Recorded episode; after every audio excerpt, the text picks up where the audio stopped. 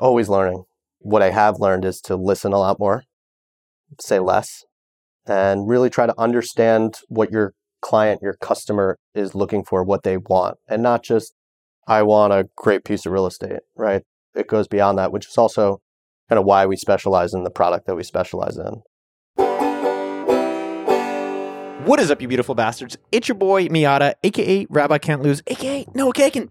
Since y'all really loved the episode with Ryan Serhant and wanted to learn more about the real estate game, we decided to do another episode on the topic. My guest today is Matthew Lesser. He is one of the top real estate brokers in New York. Born and raised, Matt didn't want to have a job that made him sit behind a desk all day. He wanted flexibility and the ability to make as much money as he wanted. What's interesting about Matt is that he doesn't have a YouTube channel or social media really at all, besides what his kids are recommending him to do. He works in a super small boutique firm, but he's still making seven figures a year for himself. Cha-ching! If you want to learn more about how to get started as a real estate broker or just curious about it, you're going to love this episode. Here's three gigantic things you're going to take away. Numero uno, what's it like to receive a $10 million check from a client? Two, why you should focus on creating relationships for the long term. And three, how being a real estate broker is competitive, but very accessible to a lot of people. Enjoy those three things, plus a bunch more ear nuggets along the way. This is part of an upcoming YouTube video where we interview some of New York's top real estate agents. Subscribe to my YouTube channel at youtube.com slash Noah Kagan. We just got it. Thank you, Jeremy, for getting it. youtube.com slash Noah Kagan to make sure you don't miss out. As well, go to the appsumo.com and join our newsletter at appsumo.com slash Noah. We've got some insane deals for Black Friday. Like insane. It really is insane. appsumo.com slash Noah. Join the newsletter. Also, a special pre-show shout out to listener Fact Media of USA. They left a review saying, great show, got into a few episodes, and the content is great. I love how Noah leads meaningful conversations with his guests who bring so much experience to the table table. Very informative. Yeehaw. Thank you and every other one of you gorgeous listeners for listening to the show. If you want to shout out a future episode, leave a review wherever you're checking the show out online. I check every single one of them. So, for people that don't know you, what, what would be your, your realtor story in 60 seconds? Uh, grew up in Manhattan, went to school upstate New York, Skidmore College. Came back, wanted to work here, needed flexibility in my work schedule. I was not looking to sit behind a desk. And real estate is both sales driven, right? Pretty much completely sales driven. So there's all upside, there's no ceiling. So earning power, earning potential is infinite. And the flexibility of work style. I create my own schedule. I work as hard or as little, which doesn't really happen, as I want to. I meet whoever I want to create bigger business, and hopefully it amounts to something. How much did you make in your first year? Like, how much did you sell and how much did you make? Probably made like eighty thousand bucks. That's pretty good for your first year. How old was I? Twenty two. Yeah. Yeah, it's great. I was living with my parents for about four months, and then said it's time. So that wasn't very long. And then generally, how much is your brokerage or you sell in a year? We are probably grossing five hundred million dollars a year. And then generally, what does like a top realtor make or whatever you guys can share, like range wise? Several million dollars a year A top broker you make that? Yeah. Like as an agent or as a broker? as an agent. All right, no more YouTube. Like I'm done. This like yeah, this video is over. I'm gonna do. Are you guys hiring? You've got a great following. I'd be glad to hire you. I'm fixated with like just the real estate tour videos. Like I love. Yeah, real estate porn. It's sexy. I mean, I don't watch the real estate shows. I, I it's too close to home. I think so much of it is staged, but those guys have made an amazing career out of it. This stuff, you know, so often sells itself. So the biggest part of my business is creating a relationship to get here. With the actual seller or with the buyer? Both, all. We represent both sellers and buyers. In this case, we represented the seller. Okay. So we were engaged by them to sell the property. We actually sold it to them only two years prior. And then how come they wanted to sell? Bought something bigger, How big is this place? 7,000 feet, Seven thousand square feet. Yeah. six stories. That's interior only. Damn. All right, we'll, we'll get into that. And then, what do you think separates someone who? Because you hear a lot of people starting real estate, and I don't think a lot of people consider that as a way to make like tons of money. They're like, oh, maybe I'll do this. But there's definitely a lot in it. What's separating the people that are seven-figure, multi-million dollar year salaries versus the people who, you know, fifty thousand less or nothing? I think when I started, you know, my average sale was like two or three million bucks, which is a lot of money, right? Anywhere outside of New York, that's a ton of money. As I graduated, this is now 17 years in the game, my average size sale is probably 10 to 12 million dollars. We get paid as a percentage of gross sales price. As the dollar amounts get higher, your earning power is much stronger. So that has clearly catapulted like my earnings over the years. what separates. I mean, you, you think about it, at least in New York, the story was, yeah, like uh, the grandma's just going to go represent someone just because it's easy. They have a friend in the building, they're going to go sell the apartment. Then they're in and out of the business. This is my career.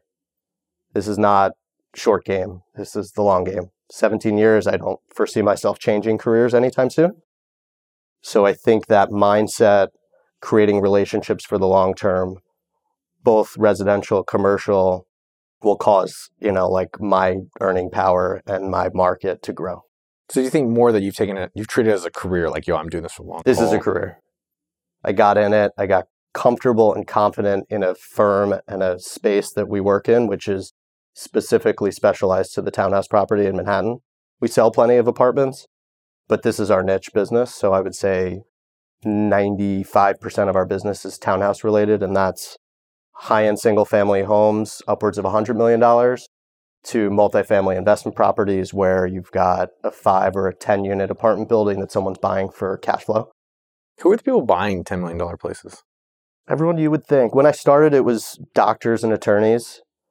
Now it's finance, tech, private equity, venture capital, the entertainment business. Depends on the market, right? Downtown tech and entertainers are the big profile. Uptown, everything for the most part correlates to uh, the schools uptown. The elite schools are primarily on the Upper East Side. And so everyone wants to be close to those schools for convenience. Are any of your clients famous or public that you're allowed to talk about? I got to think about that. The, the answer is yes, that I'm allowed to talk about. Yeah, whatever you're comfortable with. It's all public. Yeah, because some of the uh, it is interesting. One of my favorite things is the Wall Street Journal Saturday real estate section, and you see that they have all the celebrity houses, and they show you where they buy it. Yeah, you know, a lot of our clientele buys under LLCs. Tried, you know, I sign NDAs all the time. I guess I'm curious, like, how do you meet these kind of people? Like, how do you meet, like, how do you build relationships? Because I think whether you're doing real estate or any kind of career, like, how do you connect with the seller or the buyer in general? When I started our business model, so we're primarily a residential firm.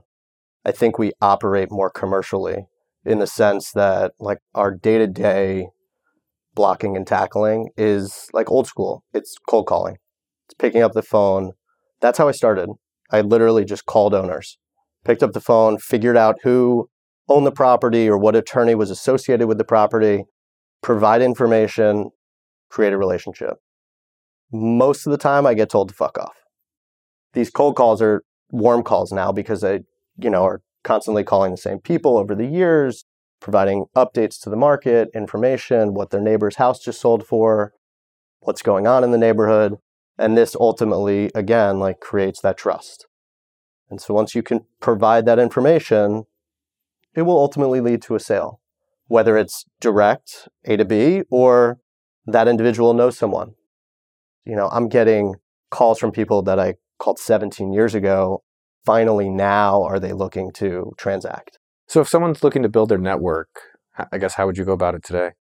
Would it be cold calling? Would it? Be- yeah, I mean, look, it starts there, right? Like you have to start at the hardest part, which is feel rejection, it's inevitable you're going to get rejected, and that's okay, right? That's the only way to learn. There's a guy in my office, he started like a year ago. I never did this, and kudos to him. He's knocking on doors. This is like pretty much unheard of. And he's doing it in, in an area in Brooklyn, and he's had a lot of success doing it. And again, like, not my personality to do it. He decided to, and it's working great for him. So I think ultimately, and I'm still figuring out ways that like work or new creative ways to generate business. A lot of networking, putting myself in front of, you know, high net worth individuals, centers of influence, whether it's attorneys, whether it's money managers, whether it's trust and estate attorneys, right? Like our business is a lot of it is death and divorce. It's the cycle of life. People need bigger spaces, they need smaller spaces. Their kids are going, you know, they're empty nesters, so they're downsizing. They're a growing family, they need bigger space. What are some of the weirder ways people have gotten wealthy that you've learned or you know, it's a lot of old school wealth, whether it's family or whether it's like there was someone we were shopping with for a while. They were one of the biggest manufacturers of screws. They ultimately bought like a $35 million piece of real estate. Just a little screw. The average individual is like fairly boring. Finance, private equity. I mean, you know, boring in the sense of they're making five, seven million dollars consistently a year, and they're going to go buy a ten to twenty-five million dollar house. The last couple of years have been a little different. A lot more creative types, right? The tech industry, crypto. So we're seeing a lot of that. What's a sale that you're most proud of? Probably my first. It's a three point six million dollar sale. It was a cold call which led to basically uh, the gentleman telling me that his mother recently passed. And the timing was kind of look, it's a volume game, right? I probably made thousands of calls leading up to that one. And he was like, you know, I'm sad, but your timing is right because we need to sell this property. So we met, provided a valuation. He hired me, I sold it. So that's one that I'm proud of. Yeah. What's the difference between selling a $2 million property and a $10 million property? management of the client. Um, at the end of the day, they're treated the same. I mean, typically the $10 million is a bigger piece of property. There's a lot more emotion attached to it. Um, if it's a single family house, I mean, there's less logistics. If it's a multifamily building, you have rent regulation, you have some zoning things to consider and be knowledgeable on. You know, we treat them all the same. We sold a $56 million house uh, this year. As of now, it's the most expensive townhouse to sell this year. It was pretty organic. I mean, it was a, uh, at the time, I think there were maybe seven properties on the market that the individual wanted to tour. And ultimately, once the decision was made, it was just a pretty quick negotiation. What are they like when they're spending $56 million on a place? What are they like? Yeah, I'm just curious. Are they like neurotic? Because I was imagining they must be like, oh shit, I'm spending this money. Is it like, yeah, this is nice. Yeah, 56, okay. Um, a lot of analysis, determining, you know, what the right price is, what the fair price is at the end of the day, that's all good and great, but like on residential property, there's a lot of emotion attached to it. In that instance, it was truly mint condition, fully furnished, was purchased that way. It was sake of ease for the purchaser. It offered then something to essentially move right into turnkey. It's a term we use a lot. Yeah. Did you notice anything about their psychology versus someone buying at like the million dollar level? You know, if someone's spending $56 million, you know it's not their last penny. I think when you get to the uh, lower thresholds, buyers are much more sensitive to their financial status. Interest rates, mortgages, mortgage amounts are much more important. $56 million was all cash, wire to seller. A $1 million, $2 million buyer is almost ultimately financing. I think there's a lot more understanding of what's my monthly carry on that one to $2 million transaction versus the $56 million transaction. Have you changed or learned any new sales techniques or sales styles as you move up? Always learning. What I have learned is to listen a lot more, say less, and really try to understand what your client, your customer is looking for, what they want, and not just, I want a great piece of real estate, right? It goes beyond that, which is also kind of why we specialize in the product that we specialize in you know, your apartment in so many respects is like fairly cookie cutter, right? It's a box on one, maybe two levels. Mm-hmm. We're in six stories right now. So there's so many variables that like you need to understand.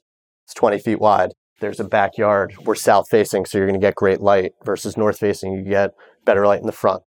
So these are all just little things that, you know, you would have no idea. Is there a different commission for luxury versus regular? Um, no, we kind of keep it pretty flat across the board. So when you sell like a $10 million plate, how much does like an agent make on that? Like 45%. So $400,000, $500,000. And how long does that take to sell? A week to a year. This house, for example, we had on the market for 35 days. It's pretty quick turnaround for it. Fantastic. Specifically at the time, there was really very little competition. Our market timing was pretty perfect. I think our pricing strategy was accurate. We weren't too aggressive on the high end. We weren't leaving money on the table. We collaborate with other brokers, right? So not always am I the sole broker in the transactions. There's often a buy side broker, or if I'm on the buy side, then I'm the buy side broker and the sell side broker. So you split equally that, that fee. What's it like to get a check like that? Initially, it was just like a little shocking, right? You see this check. And at the time, I was on a salary. And so the way that we run our business, at least the way that we used to run our business, is I was a junior associate. I was paid a salary. I was assisting my senior partner at the time and would get little tip outs here and there. But as I generated my own business, I had to make a decision. Am I taking this whole check to myself and going out on my own essentially being off salary or am I going to stay on salary and earn a lot less?